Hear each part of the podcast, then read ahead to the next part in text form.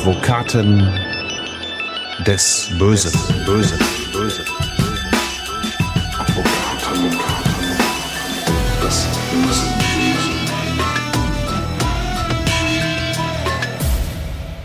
Herzlich willkommen zu Advokaten des Bösen, ein True Crime Podcast, in dem Strafverteidiger ihre eigenen wahren Fälle erzählen. Mein Name ist Simone Danisch, ich bin Journalistin, Radiomoderatorin und True Crime Fan.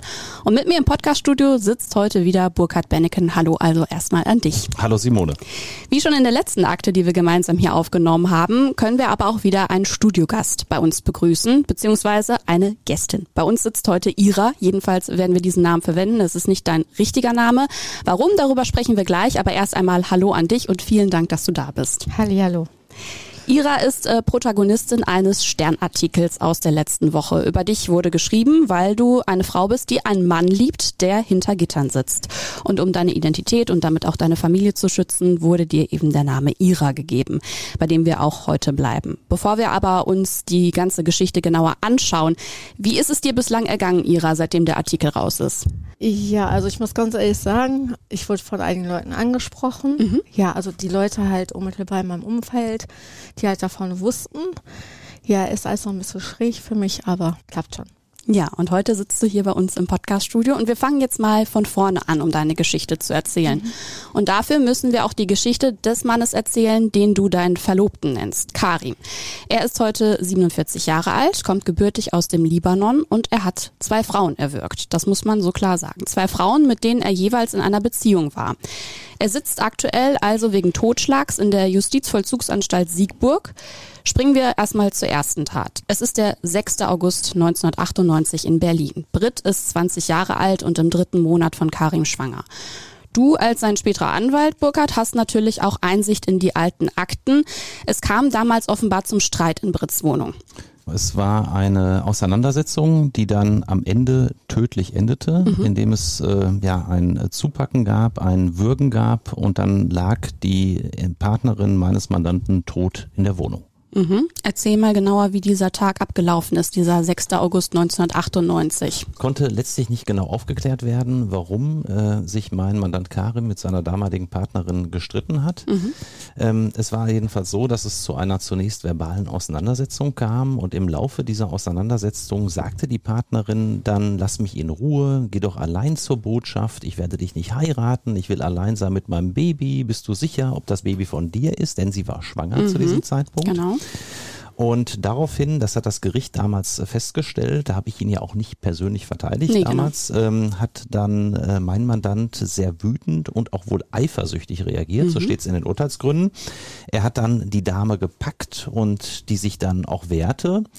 Ähm, und mein Mandant erkannte, dass sein Versuch, seine Partnerin nochmal in seinem Sinne zu beeinflussen, dass man zusammenbleibt, dass der wohl endgültig gescheitert war. Und dann hat er sich entschlossen, sie und auch das ungeborene Baby äh, in ihrem Körper umzubringen. In Ausführung dieses Entschlusses, so steht es im Urteil, griff er an ihren Hals. Sie geriet in Angst, versuchte, ihn auf den Bauch zu schlagen und rief dabei, ich will bei dir bleiben, ich will bei dir bleiben. Dieses Versprechen gab sie in der Hoffnung ab, den äh, Angeklagten, also Karim, damit noch beruhigen zu können. Karim ließ sich dadurch aber nicht von seinem Entschluss abbringen, sondern er erwiderte, dass es zu spät sei. Daraufhin legte Karim beide Hände um den Hals seiner Partnerin und drückte mit ganz erheblichem Kraftaufwand zu, um sie und auch den Embryo zu töten. Er ließ ihren Hals erst los, als er merkte, dass sie sich nicht mehr bewegte. Seine Partnerin war durch die Halskompression erstickt und verstorben. Die Leibesfrucht war abgetötet. Karim, dem sofort klar war, dass er sein schwangeres Opfer getötet hatte, legte den toten Körper auf dem einzigen Möbelstück im Wohnzimmer, einem blauen Klappbett ab und deckte ihn mit einer bezogenen Steppdecke bis zum Hals zu. Er nahm den Mutterpass seiner Partnerin an sich, sodann verließ, er die Wohnung und schloss die Tür ab. Das war die erste Tat und genau so ist sie auch in dem Urteil festgestellt. Mhm. Und besonders krass ähm, ist ja auch, dass äh, Karim die Leiche später noch einem Freund zeigt. Ganz genau. Es ist nämlich so, dass er dann natürlich sehr aufgebracht war. Er hatte zum ersten Mal in seinem Leben eine Person umgebracht, dazu noch halt eben ein ungeborenes Leben, nämlich sein mutmaßlich eigenes Kind. Und ja, das Ganze geschah in Berlin. Er irrte dann so ein bisschen mehr oder weniger durch die Stadt, traf dann einen Bekannten und den bat er dann mitzukommen zurück zu der Wohnung, die er zwischenzeitlich verlassen hatte, um seinen Bekannten zu treffen. Und vor der Wohnung sagte sein Bekannter noch, Mensch, ähm, ich möchte jetzt gar nicht mit hoch, ähm, ich bleib lieber unten. Ähm, Karim sagte aber, ich will dir unbedingt etwas zeigen und das muss unbedingt unter uns bleiben, das musst du schwören. Und das sagte dann wohl sein damaliger Freund auch zu. Zum Schein klingelte Karim dann sogar noch dreimal an der Wohnungstür, obwohl ihm ja klar war, dass natürlich niemand mehr öffnen würde, weil er seine Partnerin tot war. Mit dem Fahrstuhl, so steht es im Urteil, fuhren dann Karim und sein Kollege äh, in die letztlich neunte, in das neunte Obergeschoss, wo die Wohnung gelegen war. Und während äh, Karim seinem Freund noch sagte, dass er noch ganz kurz auf der Treppe warten sollte, schaute er zunächst allein in die Wohnung rein und dann bat er auch seinen Freund in die Wohnung und ähm, gleich darauf kam Karim wieder heraus und sagte halt eben, komm rein, ich muss dir etwas zeigen und der Freund sah halt eben direkt die tote Partnerin auf dem Bett liegen und diese war bis zum Hals zugedeckt. Der Freund dachte aber wohl im ersten Moment, dass die Partnerin schlafen würde und wunderte sich dann noch darüber, dass sie auf das Klingeln und äh, das war meine Hündin Ananda im Hintergrund, dass sie auf das Klingeln nicht reagiert hatte. Und äh, ja, dann ging Karim wohl zu diesem Klappbett, wo die tote Partnerin lag und sagte dann unter Tränen sinngemäß, dass er das nicht gewollt habe. Und in diesem Moment merkte dann sein Kollege, dass das äh, Gesicht der Frau schon total verfärbt war. Also, also sie war entsprechend angelaufen und er begriff dann, dass sie tot war und verließ völlig verstört die Wohnung. Die Frau von Karims Freund wird später bei der Polizei das Ganze melden. Karim wird gefasst und verurteilt mit damals 23 Jahren. Totschlag und Abbruch einer Schwangerschaft, zwölf Jahre Haft und während dieser Zeit, als Karim im Gefängnis sitzt, lernt er eine Frau kennen und heiratet sie im Mai 2007 auch. Das finde ich wirklich interessant, denn nur wenige Monate später erstattet genau diese Frau Anzeige Burkhardt. Ganz genau, es war halt eben seine erste Beziehung sozusagen hinter mhm. Gittern, die er dort auch äh, kennengelernt hat. Und äh, diese Dame hatte auch eine Tochter und es gab dann geraume Zeit später, nämlich ungefähr zwei Jahre nachdem man sich kennengelernt hatte und auch in der Haft sich mehrfach getroffen hatte, es gab eine einstweilige Verfügung damals von einem Berliner Gericht ausgestellt gegen meinen Mandanten, dass er sich dieser Dame nicht nähern durfte. Ähm, allerdings hat er hiergegen dann wohl entsprechend verschossen. Also er durfte sich nicht nur nicht nähern, klar, das konnte er aus dem Gefängnis mhm. nicht, sondern er durfte auch überhaupt keinen Kontakt mit der Dame aufnehmen. Auch nicht telefonisch. Auch nicht telefonisch. Und äh, obwohl er von dieser Verfügung dann, so steht es auch im Urteil, Kenntnis genommen hatte und ihm das natürlich auch klar war, hat er dann mehrfach noch versucht, äh, aus der Haftanstalt Tegel in Berlin, wo er untergebracht war, mit einem Mobiltelefon die Partnerin zu erreichen. Ja, und weil das natürlich ein Verstoß war gegen diese entsprechende Anordnung. Mhm. Ähm, ein Verstoß gegen das Gewaltschutzgesetz. Letztendlich ist er dann nochmal zu weiteren fünf Monaten wegen dieses Verstoßes verurteilt worden. Und es kommt anschließend auch noch zur Scheidung Ende 2008. Im Jahr 2010 wird Karim entlassen und er taucht unter, denn der Asylantrag des staatenlosen Palästinensers wurde zwar damals abgelehnt, abgeschoben wurde aber während der Haft auch nicht. Wir werden gleich noch näher auf die Vergangenheit von Karim schauen, auf seine Kindheit und so weiter. Ja, dann am 12. Mai 2014 14 die zweite Tat. Karim ist inzwischen mit der 29-jährigen Zaida zusammen. Beide leben in Bielefeld und auch da gibt es wohl oft Streit, Burkhard. Ja, die ganze Beziehung war wohl immer mal wieder von Streit gekennzeichnet, auch wenn seine Partnerin zwischendurch auch Freunden immer gesagt hat, wir hatten auch sehr, sehr gute Zeiten. Trotzdem gab es wohl häufiger Auseinandersetzungen. Und an diesem 12. Mai 2014 kam es dann zur zweiten Tötung. Das Gericht, das damals zuständig war, das Landgericht Bielefeld, hat in den Urteilsgründen am Ende ausgeführt, dass man nicht genau klären konnte, was im Einzelnen genau passiert ist. Man hat das versucht, weitestgehend zu rekonstruieren und kam natürlich dazu, dass es eine äh, ja, körperliche Auseinandersetzung zwischen Karim und seiner zweiten äh, Partnerin, die er dann später umgebracht hat, gegeben hatte und dass äh, auf jeden Fall die Partnerin noch zwei gellend laute Stra Schreie ausgestoßen hat, mhm. die eine Nachbarin äh, gehört hat, weil die Schreie halt eben so laut waren. Festgestellt werden konnte auch, dass er dieser Partnerin wiederum wie bei der ersten äh, Frau an den Hals griff, beide Hände darum legte und wiederum kräftig bis zum Todeseintritt diese Frau auch wirkte. Ähm, und es ist so, dass Karim bei dieser Tat durch die wohl heftige Gegenwehr seines Opfers Hautabschürfungen im Oberkörperbereich erlitten hat und es ist auch wiederum, das muss man schon sagen, das ist sehr auffällig wie bei der ersten Tat, dann tatsächlich so gewesen, Simone, dass äh, Karim auch diese Frau, die mit einer Unterhose und einem Top bekleidet war, wiederum in das befindliche, im Schlafzimmer befindliche Bett legte und auch diese Frau wieder mit einer Bettdecke und einer Flauschdecke bis zum Hals zudeckte. Mhm. Und nach einer Flucht wird der inzwischen 39-jährige Karim auch wieder gefasst und wird zu 13 Jahren Haft verurteilt. Außerdem wird die Unterbringung in der Sicherungsverwahrung angeordnet. Der Grund in einem psychiatrischen Gutachten heißt es, dass nicht ausgeschlossen werden könne, dass auch zukünftigen Partnerinnen ähnliches wie Brit und Seider passiere. Erklär uns das mal genauer, Burkhard. Ja, bei der Sicherungsverwahrung hat man früher immer gesagt, das ist so das Schlimmste eigentlich, was einem Strafverteidiger und seinem Mandanten passieren mhm. kann. Ich habe ja auch ihn in dieser Sache nicht verteidigt, sondern ja das Mandat erst im Vollzug angenommen. Aber das Gericht nahm die Voraussetzungen an. Und bei der Sicherungsverwahrung handelt es sich nicht um eine Strafe, wie jetzt mhm. zum Beispiel die Freiheitsstrafe, das waren in diesem Fall dann 13 Jahre, sondern es geht äh, im Prinzip darum, die Allgemeinheit zu schützen. Ja, das ist eine Maßregel der Besserung und Sicherung und natürlich auch auf den jeweiligen Angeklagten einzuwirken, dass er entsprechend, wenn er dann in diesem Sinne gefährlich ist, dass er das versucht im Laufe des Strafvollzuges natürlich anzugehen. Und für die Sicherungsverwahrung muss man zunächst einen Hang haben, nämlich zu erheblichen Straftaten und dadurch für die Allgemeinheit gefährlich sein.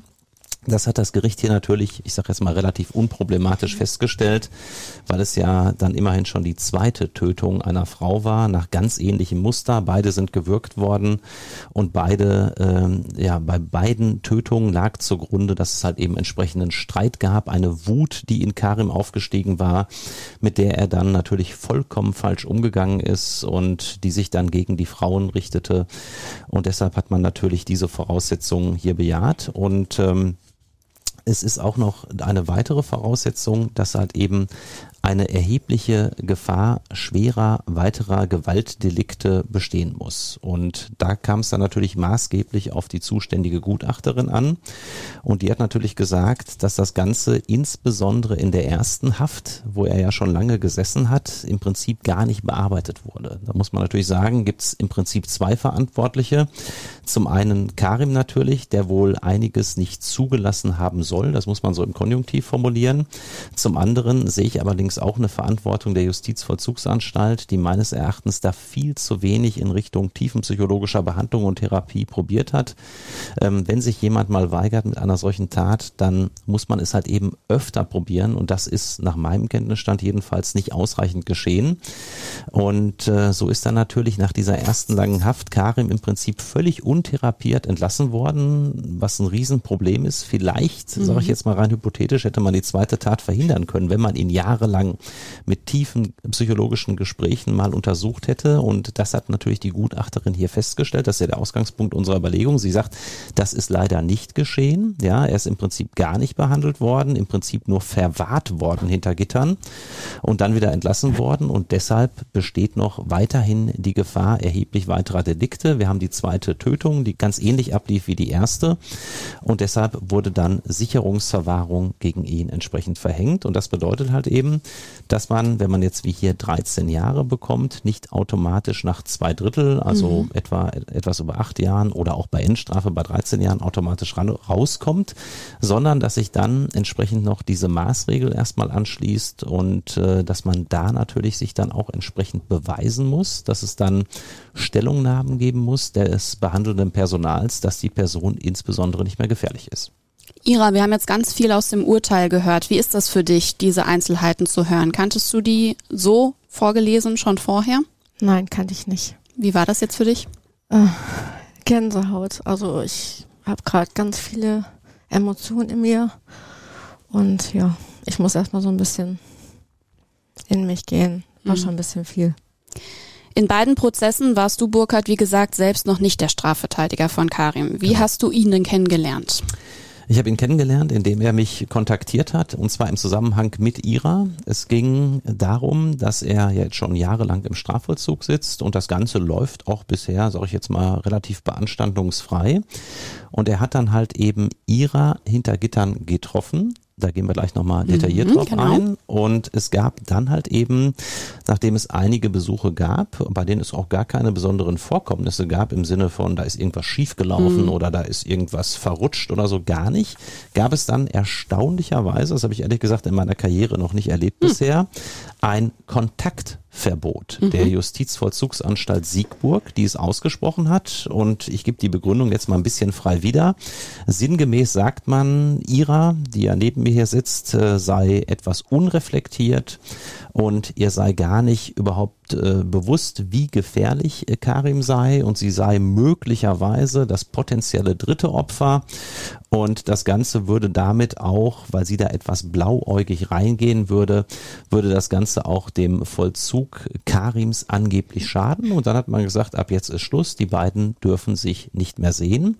Und hat das gestützt wohl auf eine Vorschrift im Strafvollzugsgesetz mhm. des äh, Landes Nordrhein-Westfalen, da steht nämlich in Paragraph Paragraph 25 drin dass unter bestimmten Voraussetzungen ein Besuch zwischen einem äh, Gefangenen und einer außenstehenden Person, auch einer etwaigen Partnerin und so weiter, verboten werden kann. Unter anderem in Nummer zwei dieses Paragraphen 25 steht, wenn zu befürchten ist, dass der Kontakt mit Personen, die nicht Angehörige sind, da kommen wir gleich nochmal drauf, einen schädlichen Einfluss auf die Gefangenen hat oder ihre Eingliederung behindert. Und da ist die Justizvollzugsanstalt scheinbar überzeugt von und hat deshalb dann die weiteren Kontakte zwischen Ira und Karim untersagt. Und dann kam ich ins Spiel mit dem Auftrag, dass ich mich im Namen von Karin, da, Karim darum kümmere, dass diese Besuche wieder stattfinden. Mhm. Ich habe ihn dann in der JVA besucht, ihn kennengelernt und muss ehrlich sagen, bin ehrlich gesagt erstaunt, dass es ein solches Kontaktverbot gerade bei diesen beiden Personen mhm. gibt,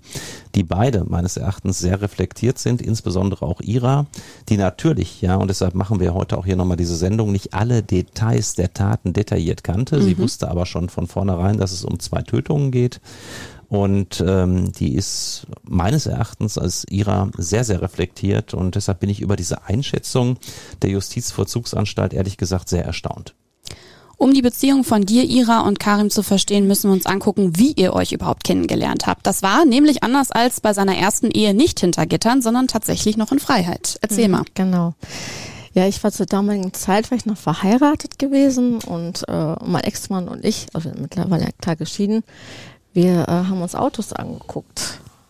Und da habe ich dann Karim kennengelernt. Mhm. Er hat ja. da gearbeitet, ne? Genau, er hat da gearbeitet mit seinem Cousin. Ja, als ich ihn gesehen habe, war einfach dieses magische, dieser Moment. Ich kann es nicht beschreiben, es war einfach toll.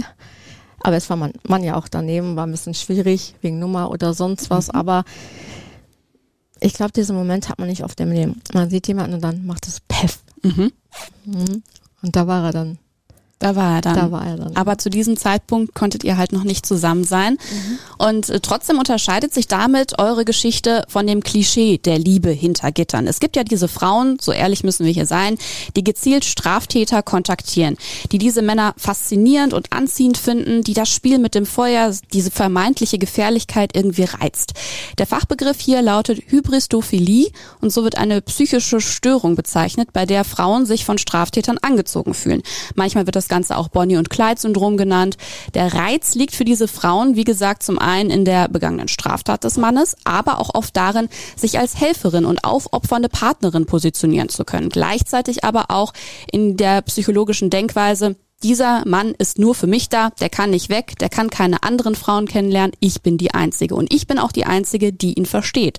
So etwas haben wir ja auch schon in Ansätzen bei unserer Akte 21 gesehen, beim sogenannten Internetkiller. Unser Täter Christian aus dieser Akte hat ja zwei Frauen getötet, die er aus Chatrooms kannte und auch hinter Gittern hat Christian mit dem Daten über entsprechende Knastplattformen weitergemacht. Burkhard, äh, du als Anwalt, äh, hast du solche Fälle darüber hinaus schon häufig in deiner Laufbahn erlebt? Also tatsächlich habe ich viele sogenannte mhm. Schwerverbrecher verteidigt, die dann irgendwann im Knast saßen und tatsächlich ohne Ende ähm, ja, Liebesbriefe und ähnliches bekommen haben.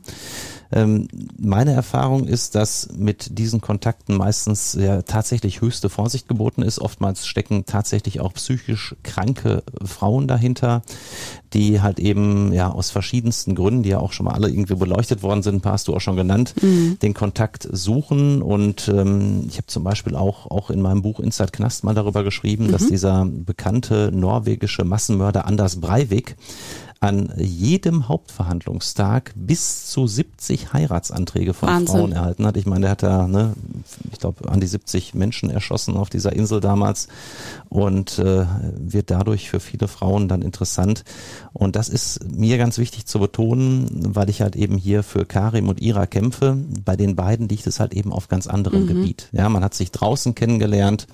Zu dem Zeitpunkt wusste Ira nicht, dass Karim schon einmal wegen einer äh, Tötung entsprechend verurteilt worden war. Sie wusste auch nicht, dass er schon in Haft war. Es steckte auch nicht das Ansinnen dahinter, ich möchte jemanden äh, lieben lernen, den ich dann im Prinzip sowieso nicht näher kennenlernen mhm. kann, weil die Gitterstäbe uns trennen, sondern es war eine ganz andere Situation. Mhm. Ja, und das dann ausgerechnet bei einer Person wie ihrer, ähm, die JVA hiermit um die Ecke biegt. Ja, und in all den anderen Fällen, Simone, wo ich wirklich äh, Mandanten habe, die teilweise auch damit spielen, dass die Frauen darauf stehen, dass sie da schlimmste Gewalttaten begangen haben, mhm. da sagt kein Mensch was. Ja, da mhm. werden die Besuche ohne weitere Prüfung zugelassen. Und ausgerechnet in diesem Fall schießt die JVA quer, wo es ja wirklich ganz, ganz anders liegt als herkömmlicherweise. Und das ist für mich völlig unbegreiflich und für mich natürlich auch Motivation für die beiden. Ich kämpfe ja nicht nur für Karin, Karim, sondern auch für Ira mit besonders zu kämpfen. Mhm. Wir werden uns das gleich alles nochmal genauer angucken. Aber für diese Frauen, die speziell den Kontakt zu Straftätern hinter Gittern suchen, gibt's ja auch eine eigene Plattform. Stichwort Jailmail.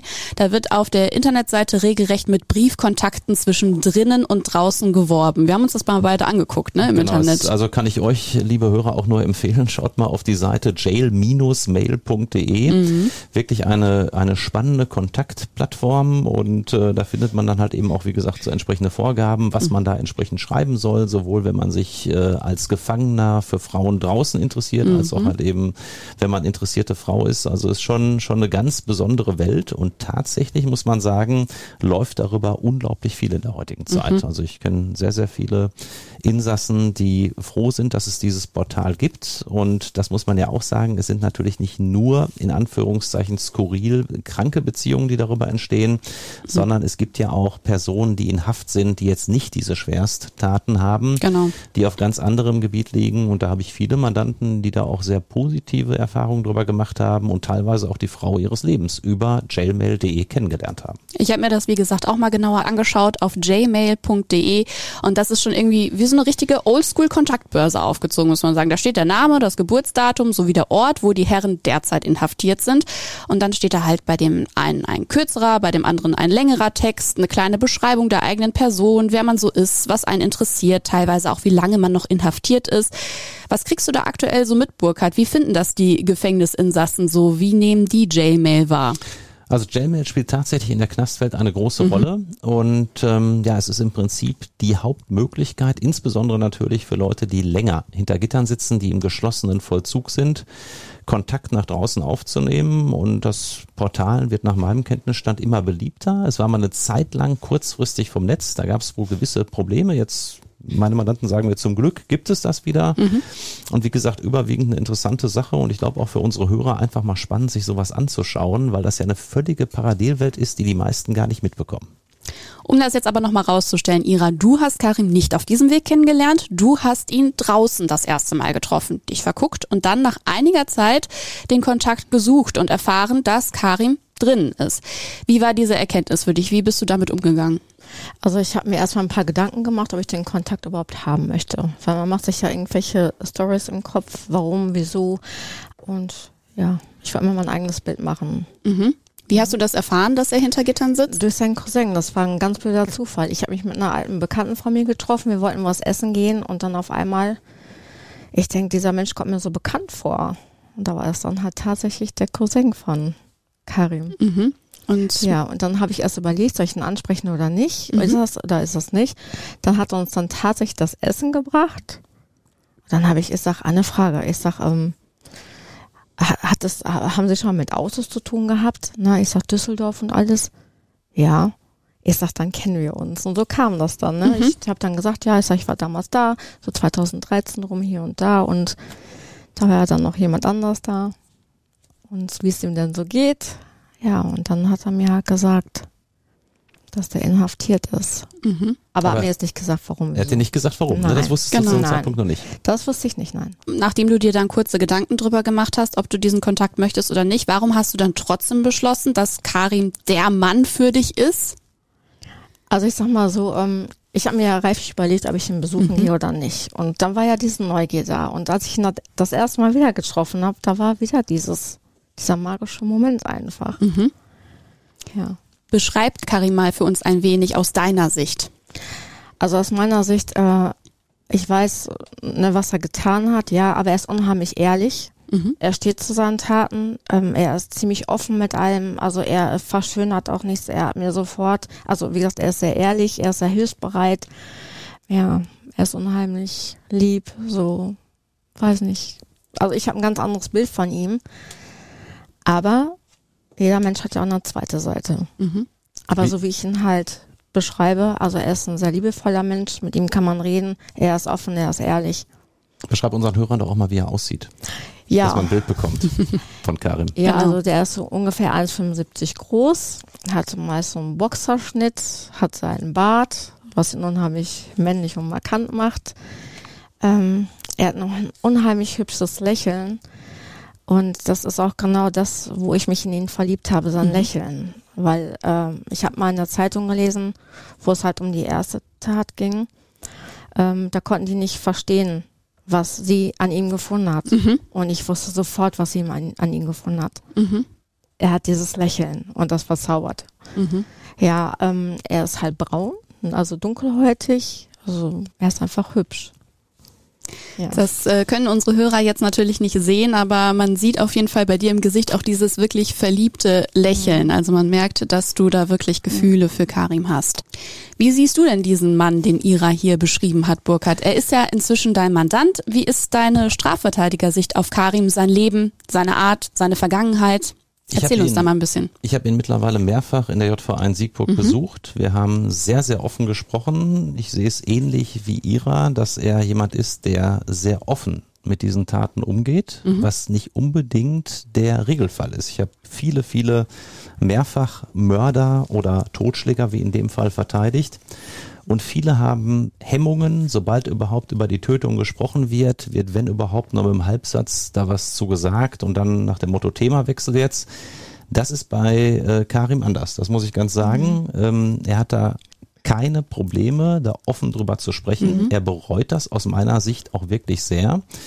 Ich habe den Eindruck gewonnen, weil ich ja auch oft sage, dass wir Strafverteidiger mehr Psychologe sind als Jurist im Prinzip, dass mit ihm tiefenpsychologisch einfach viel zu wenig gearbeitet wurde. Bis zum heutigen Tage leider. Ich möchte jetzt niemanden konkret an den Pranger stellen, aber das ist halt eben eines der Hauptprobleme unseres Strafvollzuges. Ja, es wird halt eben verwahrt, es wird weggesperrt, aber es wird ganz, ganz wenig behandelt. Viel zu wenig nach wie vor. Wir haben schon Besserungen, gar keine Frage. Trotzdem ist es so, meine feste Überzeugung ist aus Gesprächen mit ihm, dass ihm bis heute selbst nicht bewusst ist, was das in ihm macht, wenn es jetzt zum Streit mit seiner Partnerin kommt, wo diese Wut überhaupt herkommt. Und Simone, das kann ich dir sagen, da gibt es ganz sicherlich Erklärungen für. Ich habe schon zum Beispiel auch mit ihm über seine Kindheit gesprochen, Genau. die alles andere als leicht war. Und jetzt werden vielleicht äh, Hörer draußen denken, ach Mensch, der Strafverteidiger biegt jetzt wieder mit der schlechten Kindheit um die Ecke. Aber man Äh, muss es sich ja trotzdem angucken. so, und es hat Gründe, warum dieser Mensch letztendlich diese ja, schwerwiegenden Defizite hat, warum er in diesen Stresssituationen so anders reagiert als äh, viele andere Menschen. Ne? Und ähm, wenn ich dann so mal in das Urteil reinschaue, ja, er ist in einem Camp in Libanon äh, entsprechend geboren worden, er wurde dann in einem Lager für palästinensische Flüchtlinge aufgenommen. Und dann war es so, dass er ähm, ab der sechsten Klasse schon seine Schullaufbahn beenden musste, weil nämlich sein Vater zu diesem Zeitpunkt verstorben war. Und das sehe ich zum Beispiel, Simone, als eines der Hauptprobleme. Denn wenn man diese väterliche Figur nicht hat, die mhm. ja für entsprechende Ordnung, Disziplin und so weiter steht, mhm. dann ist es gerade bei Jungs oft so, dass die in Anführungszeichen außer Rand und Band sind, weil ihnen nicht ordentlich die Grenzen gesetzt wurden. Und da könnte ich mir vorstellen, dass das zum Beispiel einer der Punkte ist, warum äh, Karim in so Situationen äh, in der Vergangenheit völlig falsch reagiert hat, mhm. ja, und dann gewalttätig wurde gegen die Frauen. Und das müsste man jetzt einfach mal sehr aufwendig äh, besprechen. Leider ist das bis heute in dieser Form noch nicht geschehen. Okay. Ähm, es war aber so, dass er jetzt nicht nur seinen Vater sehr früh verloren hat, sondern es war auch so, dass er dann in einer äh, Organisation, die nannt sich Abu Nidal Organisation, eine Abspaltung der PLO, tätig war und er sollte dann als Kämpfer nach Libyen versetzt werden. Und natürlich fürchteten alle um sein Leben, die mhm. Familie, also die Mutter und der älteste Bruder, weil ein weiterer Bruder bereits im Kampf getötet worden war. Ja, und dann ist er halt eben in sehr jungem Alter im Prinzip alleine schon äh, über Tschechien damals in die Bundesrepublik gekommen. Mhm und war hier im Prinzip völlig isoliert, mehr oder weniger alleine und etwas haltlos. Dann gab es etliche Probleme mit der Ausländerbehörde. Mhm. Und mein ja, meine persönliche Deutung, ich bin natürlich kein Tiefenpsychologe, gar keine Frage, ist, dass es ähm, Halt war, den er suchte, weil er halt eben so alleine war, weil es keinen familiären Halt für ihn gab. Und ähm, den suchte er bei diesen Partnerinnen, bei diesen Frauen, glaubte den gefunden zu haben. Und als er dann merkte, dass diese Beziehungen wegbrechen, mhm. kam er damit überhaupt nicht so zurecht, weil er halt eben wieder befürchtete, alleine zu sein. Mhm. Und das ist ja das Schlimmste, was ihm überhaupt passieren könnte. So früh sein Vater gestorben und äh, immer dieses Alleinsein, dieses auf sich gestellt sein. Und sein Traum war im Prinzip immer eine ganz tolle Beziehung zu führen.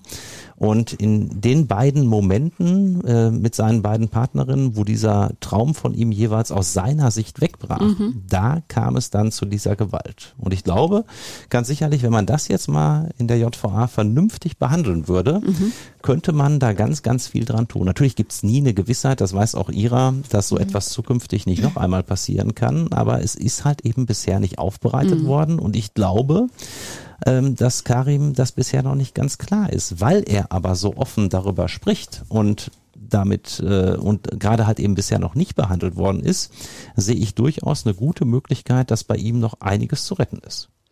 Ira, du hast dann ja quasi dein erstes Date mit Karim, wenn man so will, hinter Gittern gehabt. Beschreib uns mal, wie das so abgelaufen ist. Ja, also ich war vorne am Tor, bin dann eingeschleust worden. Einen Moment, saß er da schon? Ja, er saß da schon mhm. tatsächlich. Mhm. Und ich habe ihn auch sofort erkannt. Ne? Und äh, er guckte mich dann an und ich guckte ihn an. Das war eigentlich schon klar zwischen uns, dass wir zusammengehören. Ich weiß nicht, keine Ahnung. Auf jeden Fall haben wir uns im Arm genommen und äh, dann haben wir uns halt unterhalten. Ich weiß nicht, diese Nähe war einfach schon da. Mhm. Ja.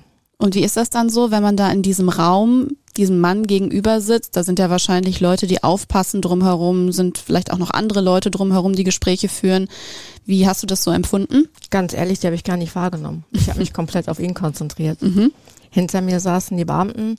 Da war noch jemand am Tisch, aber ich habe das alles überhaupt, ich habe das komplett ausgeblendet, mhm. weil ich wollte einfach nur ihn haben in dem Moment und wissen, was da los ist. Ja, das andere hat mich nicht gejuckt, wenn ich ehrlich bin. Ja. Du sagst es, du wolltest nur ihn haben. Deswegen frage ich mich äh, und habe mich das auch gefragt, als ich eure Geschichte gelesen habe. Hast du da ab diesem Zeitpunkt gar nicht große Zweifel gehabt? Hast du keine Angst nach dem, was Karin äh, vorangegangenen Freundinnen angetan hat? Also ich sag mal so, äh, tatsächlich raus kam das erst später. Mhm. Also ähm, Karim hatte mir ja gesagt, dass er wegen Totschlags mhm. sitzt, aber ganz ehrlich, ich habe nicht mal an Frauen gedacht, wenn ich ehrlich bin. Ähm, er hat mir auch gesagt, es gibt halt äh, eine Geschichte dazu und die würde er mir dann halt erzählen, wenn mhm. ich nochmal wiederkomme. Mhm. Ne? Aber für mich äh, stand dann fest, ja, Kneipenschlägerei oder oder oder. Mhm. Dann hat er mir ja gesagt gehabt, also ne, das halt wegen Totschlag und dass er mir das dann alles erzählen wird, wenn halt die Zeit dazu da ist und wenn ich mich nochmal entschließe, wiederzukommen. Mhm. Ja, und dann war das erstmal so in Ordnung. Mhm. Und dann bist du nochmal wiedergekommen. Ja, nachdem ich natürlich, ich bin eine Frau, ich grabe natürlich im Internet. Mhm. Ne? Ich glaube, wir sind schlimmer wie Sherlock Holmes. Ich muss dann immer alles ganz genau wissen. Ich habe gedacht, komm, wer weiß, wann ich ihn wiedersehe. Ich muss wissen, was da los ist. Und äh, da habe ich erstmal gegoogelt, habe nichts gefunden, da war ich schon ganz erleichtert mhm. eigentlich. Mhm. Und äh, dann habe ich einfach mal den Namen ein bisschen anders geschrieben und dann kam halt schon die erste Überschrift. Und da habe ich gesagt, das kann nicht sein, definitiv nein. Mhm. Dann, das war zwei Tage vor Heiligabend war das gewesen. Und äh, da war ich erstmal mehr als geschockt. Also ich habe gedacht, das kann nicht der Mann sein, in den ich mich da damals verguckt habe und den ich jetzt gerade besucht habe. Was war das für eine Überschrift? Der Bürger von Berlin steht wieder vor Gericht. Irgendwie sowas. Nicht, das, das funktioniert nicht. Also es war, war, war so viel Info, also Emotionen. Ich hatte auf einmal so Angst gehabt, weil parallel, ähm, wenn ich das im Vorfeld so sagen kann, äh, genau an dem Tag habe ich noch einen Umschlag mit Fotos von mir und von den Hunden losgeschickt und noch eine Ah. schöne Karte und damit das dann so nach der Weihnachtszeit zumindest bekommt und genau in der Nacht habe ich das dann gelesen. Ich habe total Paranoia gehabt. Ich habe gedacht, nein, das kann nicht sein. Ich bin die Nächste und wer weiß und hier und da. Ne? Dann habe ich dann morgens um 9 Uhr bei der Post angerufen, weil ich wusste, der Briefkasten ist noch nicht geleert. Ich brauche meinen Brief. Geht um mein Leben, habe ich gesagt. Und die haben gesagt, das Briefgeheimnis ist Eigentum der Post, bekomme ich nicht. Boah, ich habe ich hab Todesangst gehabt. Ich sag ganz ehrlich, ich hatte Todesangst. Und dann habe ich dann in der JVA angerufen, habe gesagt so und so. Ich habe Karim besucht dann und dann. Es ist, äh, es sind Bilder von mir auf dem Weg mit meiner Adresse auch. Muss sofort gecancelt werden. Und habe denen auch starke Vorwürfe gemacht, dass sie mich da überhaupt reingelassen haben und hier und da. Und äh, da wurde mir halt gesagt, ja, ähm, was hat er mir gesagt? Ja, ihr könnt es mir nicht versprechen, aber die versuchen den Brief ähm, fernzuhalten. Ich sag, passen Sie mal auf. Ich sag, wenn dieser Mensch zwei Frauen getötet hat, ich sag, haben Sie dafür zu sorgen? Ich sag, dass meine Post schnurstracks zurückkommt. Ja, und das war dann halt so gewesen. Ähm, dann habe ich mir aber ein paar Gedanken gemacht. In der Zeit. Mhm. Ne? Weil zu jeder Geschichte gibt's auch eine andere Seite. Und dann habe ich mich entschlossen, nochmal zu fahren. Mhm. Du wolltest ihm also noch eine Chance geben, sich Genau. zu erklären. Genau. Ne? Und vor allen Dingen, ich wollte einfach wissen, ob er dazu steht. Mhm. Ne? Und ich habe ihn gefragt und er hat ja gesagt. Mhm. Na, er hat mir dabei in die Augen geguckt, er hat gesagt, ja, ich habe es getan und ich bereue es. Mhm. Und wenn ich was wissen möchte, er wird mir alles erzählen. Aber in den 40 Minuten ist es halt schwierig. Klar. Also ich war auch nach einer Zeit ziemlich äh, zerrissen. Ja, man macht sich so viel Gedanken. Ich habe nächtelang nicht geschlafen. Ich habe extrem abgenommen. Und äh, weil das ist halt der Mann, in den ich mich damals so von jetzt auf gleich verliebt habe, so lieber auf den ersten Blick. Und dann triffst du den wieder und dann hat er zwei Frauen umgebracht und dann denkst du, warum? Mhm.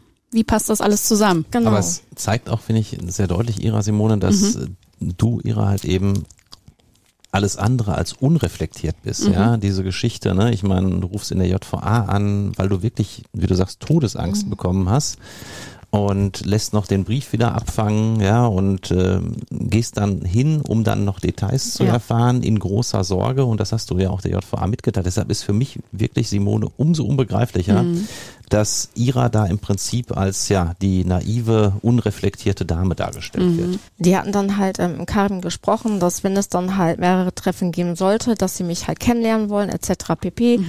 So, äh, ich habe zu Karim gesagt, ich bin natürlich damit einverstanden, weil wir müssen ja erstmal gucken, welche Richtung das überhaupt mit uns geht. Ganz klar. Also für mich war schon klar, dass ich den heiraten will, wenn ich ehrlich bin.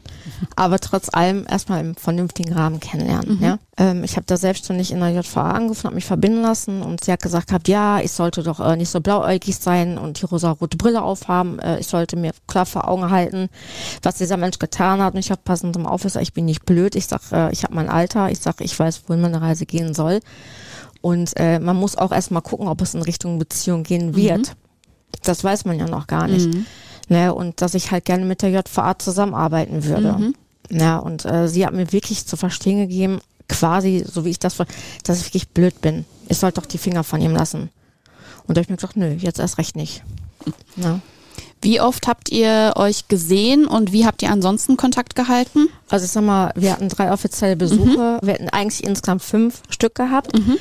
Äh, einer wurde ähm, abgebrochen seitens der VA, weil der Karim Corona hatte. Ein Besuch musste ich leider absagen, weil mein Auto kaputt gegangen war. Und Also- wie habt ihr dann ansonsten Kontakt gehabt? Übers Büro telefoniert. Ja.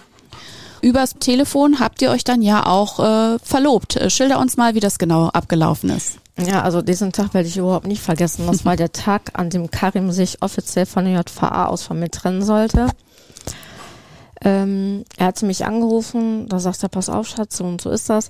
Ähm, ich wurde gerade ins Boot zitiert äh, mit der Auflage, es sollte mich sofort von dir trennen. Und ich habe gesagt, nee, auf gar keinen Fall. Ich sag definitiv nein.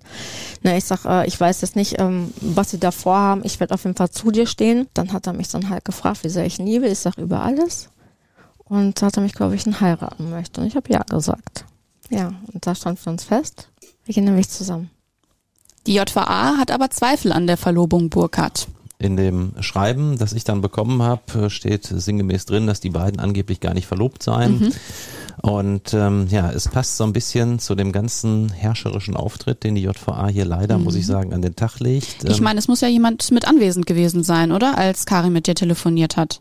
Ja, da war jemand da. Mhm. Genau, und angeblich hat diese Person da nichts mitbekommen von dem Verlöbnis. Ähm, naja gut, es gibt auch sicherlich kein Wortlautprotokoll darüber und also ich bin ehrlich gesagt erstaunt, dass die JVA sowas in Zweifel zieht, weil es ist natürlich so, natürlich weiß die JVA das auch. Ich hatte eben schon mal den Paragraphen 25 des Strafvollzugsgesetzes des Landes Nordrhein-Westfalen zitiert und da steht halt eben drin, dass der Kontakt mit solchen Personen wiederum nicht verboten werden darf, die Angehörige des Gefangenen gemäß Paragraph 11 des Strafgesetzbuches sind. Und dort steht wiederum drin, juristisch ist wieder ein bisschen sehr kompliziert, dass halt eben Angehörige auch Verlobte sind. Und das wissen vielleicht auch viele Hörer nicht. Ein Verlöbnis ist jetzt nicht irgendwie ein riesen Staatsakt, ja, bei dem man mit Ringen und sonstigem ausgestattet ähm, irgendwo am Strand äh, zu, der Mann zu Boden fallen muss und sonstiges, sondern es reicht einfach die Frage, möchtest du mich heiraten, möchtest du meine Frau werden? Und wenn das dann bejaht wird, ist man ab dem Moment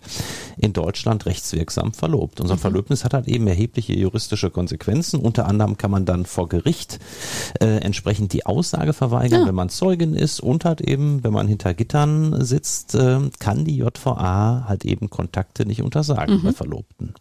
Wie geht ihr denn jetzt in der Sache weiter vor? Was ist eure Strategie zu, und euer Ziel? Ich habe es zunächst sehr diplomatisch versucht, weil ich äh, immer darum bemüht bin, dass man respektiert, dass die JVA natürlich das Sagen hat. Und es gibt ja auch Argumente, die wir durchaus sehr ernst nehmen, dass natürlich zumindest abstrakt eine Gefahr für ihrer besteht. Das wird überhaupt gar nicht abgestritten. Wer zwei Frauen umgebracht hat, der kann natürlich theoretisch auch noch ein drittes Mal in so eine Situation kommen. Das ist gar keine Frage. Und ich habe versucht, dass man das ganz vernünftig löst ähm, und möglicherweise auch Besuche zunächst anbahnt, die dann überwacht sind. Es gibt zum Beispiel einen Tutor, den mein Mandant Karim hat, ein ausgezeichnet geschulter Herr, der dort in der JVA arbeitet, äh, mit dem ich auch mal länger mich über Karim unterhalten habe, zu dem Karim einen unglaublich guten Draht hat, ähm, der das äh, möglicherweise, das kann ich jetzt nur äh, im Konjunktiv sagen, vielleicht auch ein bisschen anders sieht als andere Teile der Anstalt. Ähm, mit dem mit den Kontakten zu ihrer ist natürlich eine Mutmaßung jetzt, aber ich glaube, dass gerade dieser Tutor ein wunderbares Bindeglied wäre und ähm, warum sollte man solche Besuche nicht dann zunächst überwacht zulassen, dass jemand direkt daneben sitzt, da hat doch keiner was gegen, da kann ja nichts passieren. Und was man das Ganze dann sich zunächst entwickeln lässt, leider ist die JVA, das muss ich so sagen, da überhaupt nicht drauf eingegangen. Im Gegenteil, man hat das mehr oder weniger sehr harsch abgelehnt und hat gesagt, wir haben ihn ganz klar gesagt, nach dem Motto, die Ira ist blauäugig und äh, deshalb gibt es solche Besuche bei uns nicht und an Verlöbnis glauben wir nicht. Ja, angeblich hätte mein Mandant dann auch gesagt, dass es so ein Verlöbnis gar nicht gegeben hätte. Ja, wobei ich das also wirklich mit Nachdruck zurückweisen muss. Ähm, ja, und dann hat mich mein Mandant gebeten, dass er gesagt hat, also bei aller Diplomatie, äh, die wir probiert haben, das scheint leider nicht zu fruchten. Und deshalb haben wir jetzt gegen einen Bescheid der JVA, wo halt eben dieser, dieses Kontaktverbot ausgesprochen wird, haben wir eine Eingabe gemacht zur Strafvollstreckungskammer. Das Landgericht Bonn ist da zuständig. Und da wird jetzt gerade im Moment noch geprüft, wie das juristisch aussieht, ob es ein entsprechendes Verlöbnis gibt oder nicht. Man hat uns da noch eine Frist gegeben, das Ganze noch weiter unter Beweis zu stellen. Zu diesem Zweck haben wir jetzt noch zwei eidesstattliche Versicherungen eingereicht, haben auch angeboten, dass Ira auch bereit wäre, als Zeugin dort vor der Strafvollstreckungskammer, wenn man sie hören möchte, auszusagen. Und das Verfahren ist jetzt gerade noch im Gange.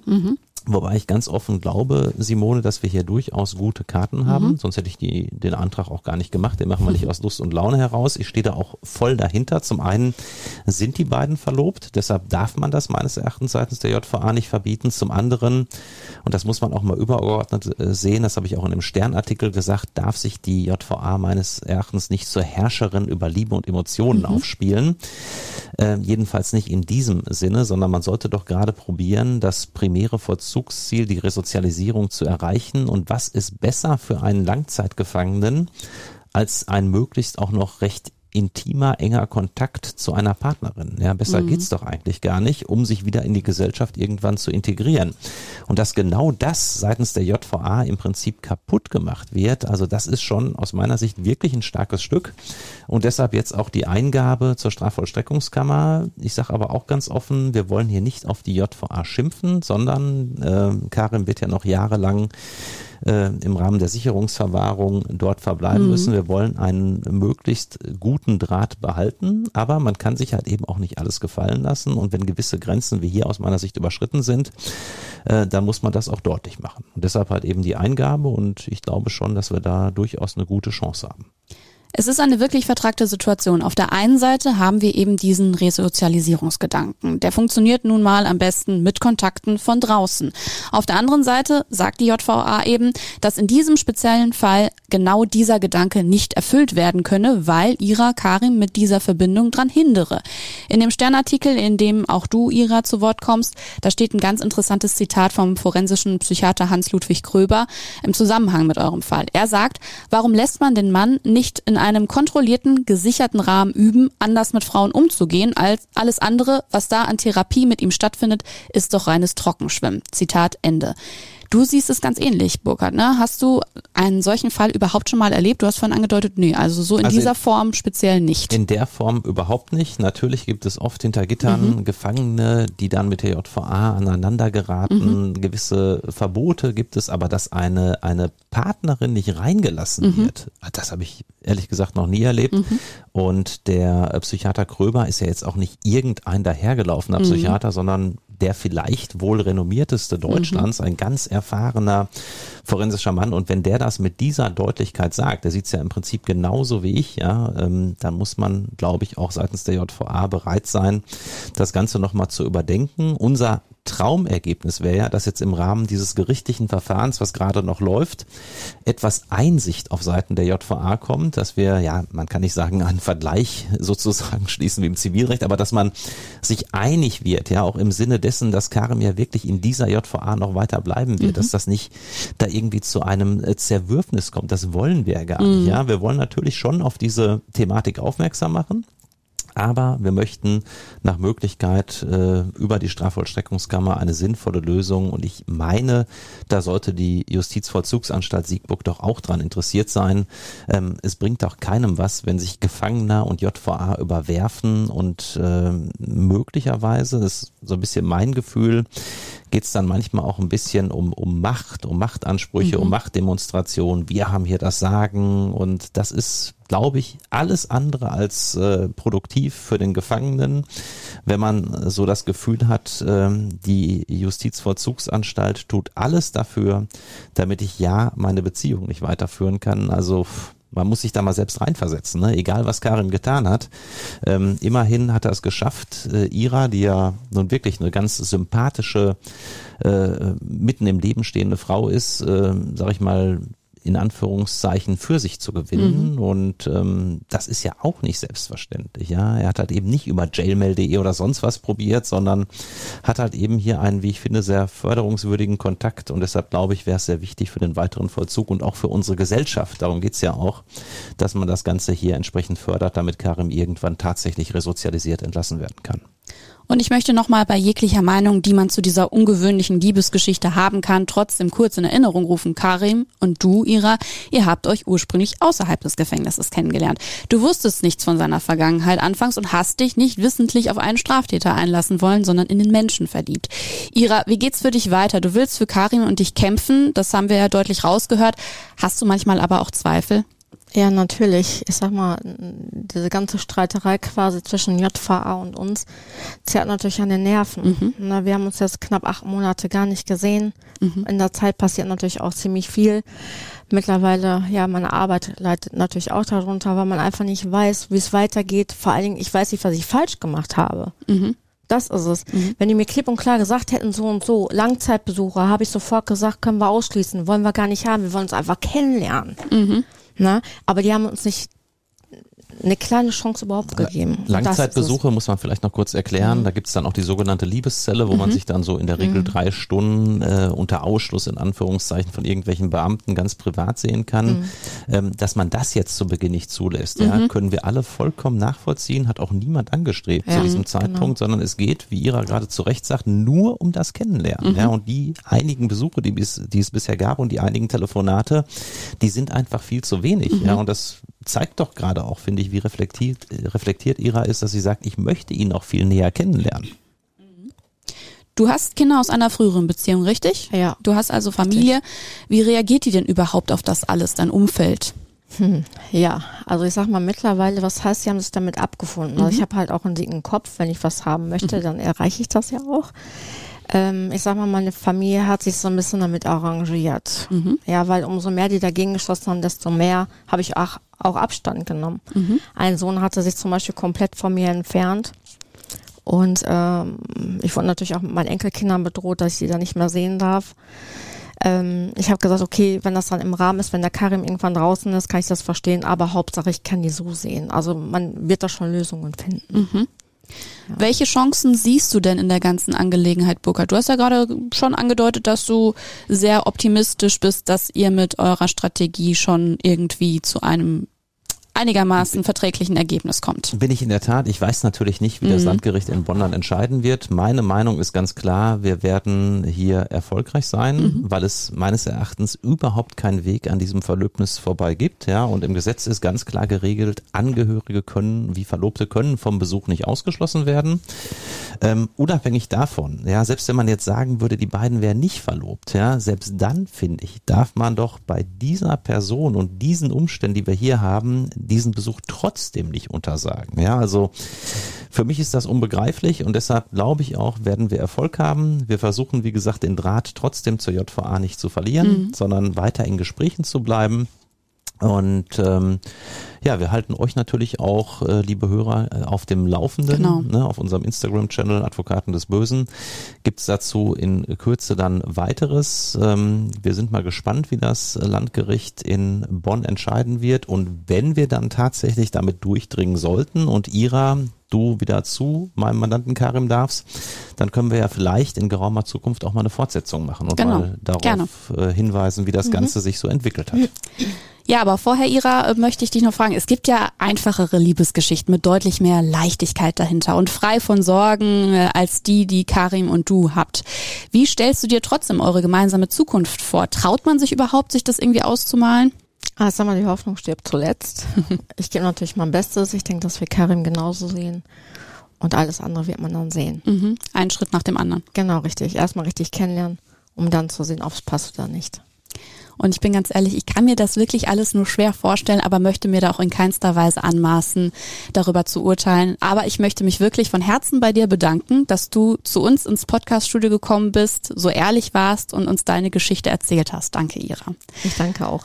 Ja, und dann schwenke ich nochmal eben kurz zu dir rüber, Burkhard. Wie immer gibt's zum Abschluss noch den Blick auf deinen Schreibtisch und die Akte, die da oben aufliegt. Welche Genau. ist es diesmal? Diesmal ist es eine Akte, die in den Bereich der Zwangsprostitution geht, wo ich auch immer wieder viel mit zu tun habe. Und heute sind die Fälle dann etwas anders gelagert als noch vor 10 oder 15 Jahren. Natürlich spielt das Internet eine entscheidende Rolle. Und hier in dem Fall ist es so, dass zwei Angeklagte, einen verteidige ich, äh, junge deutsche Damen, also diesmal nicht, äh, was wir auch schon öfter hatten, Damen aus äh, Osteuropa oder so, sondern deutsche Damen, Schülerinnen teilweise mit 18, 19 Jahren in die Prostitution gezwungen haben sollen, äh, entsprechende Druck, Druckkulissen aufgebaut haben sollen Und ähm, selbst wenn man das jetzt verneinen würde, ist halt eben äh, so, dass man, selbst wenn man sagen würde, das war freiwillig, ist das Problem für solche Angeklagte juristisch, dass wir den Menschenhandelstatbestand haben. Das wissen viele Personen nicht, deshalb sage ich es auch.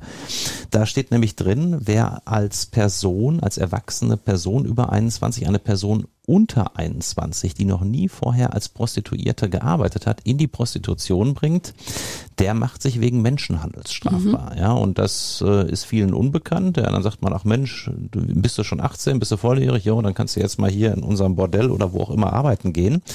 Das ist aber in Deutschland strafbar. Und deshalb ist einer der Tatbestände, der da angeklagt ist beim Landgericht, wo wir auch morgen früh wieder verhandeln, der Menschenhandelstatbestand. Natürlich geht es dann auch um äh, Zwangsprostitution, es geht um Zuhälterei. Und da haben wir jetzt noch fünf weitere Hauptverhandlungstage. Und unser Ziel ist es, am Ende dort mit einer Strafe rauszukommen, die nicht im Gefängnis endet. Man muss dazu sagen, dass die Vorwürfe fünf oder sechs Jahre herliegen mhm. und dass die Damen dann äh, bei einem Portal, das nennt sich nicht Jailmail, kaufmich.lte, sondern kaufmich.com mhm. ihre Dienste angeboten haben. Und äh, ja, dann gab es da halt eben teilweise vier, fünf Kunden am Tag und die erste Dame haben wir am gestrigen Tag schon gehört, auch sehr interessant. Sie war, wie gesagt, Schülerin, ganz, ganz ordentliches Mädchen, muss man wirklich sagen, ist mittlerweile sogar in einem, im öffentlichen Dienst beschäftigt, mhm. weil es einige Jahre her ist. Und ähm, schon erstaunlich, ähm, was da so teilweise an Parallelwelten passiert, ohne dass ich das Ganze jetzt juristisch mhm. würdigen möchte, aber es ist natürlich schon immer wieder, ja, äh, faszinierend, welche Abgründe es teilweise auch so hinter den Kulissen von irgendwelchen Portalen im Internet gibt, mhm. ähm, ohne dass ich diese Seite jetzt in irgendeiner Form schlecht reden möchte. Darum geht's gar nicht. Das wusste natürlich dort auch niemand, das ist ganz klar.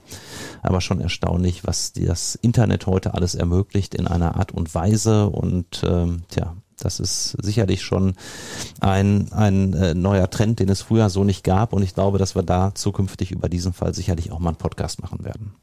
Die nächste Akte von Advokaten des Bösen gibt's in 14 Tagen wieder. Auf Instagram bekommt ihr bis dahin immer weiter neues Material und neue Infos. Da halten wir euch auch zu Karim und Ira auf dem Laufenden, das haben wir euch ja versprochen, und wie es da weitergeht und stellen euch auch da gerne den Artikel noch rein. Und auch in der Crime Time auf Hitradio FFH am Donnerstag, den 17. November ab 19 Uhr, äh, könnt ihr noch mehr zu dem Fall hören, wenn ihr mögt. Und ich muss hartnäckig bleiben und mich an dieser Stelle wiederholen. Abonniert uns auf der Plattform, auf der ihr uns am liebsten hört. Und wenn es geht, bewertet uns dort auch sehr gerne. Und damit sage ich jetzt an dieser Stelle Tschüss zu dir, Burkhard, und nochmal lieben Dank und Tschüss auch an dich, Ira. Genau. Auch mein ja. Dank an Ira. Das ist ganz toll, dass du dich hier so, ja, gestellt hast, sag ich mal, und so offen darüber gesprochen hast. Das äh, ist schon wirklich, muss ich sagen, außergewöhnlich. Vielen Dank. Danke schon auch. Vielen lieben Dank. Ja, tschüss. Das müssen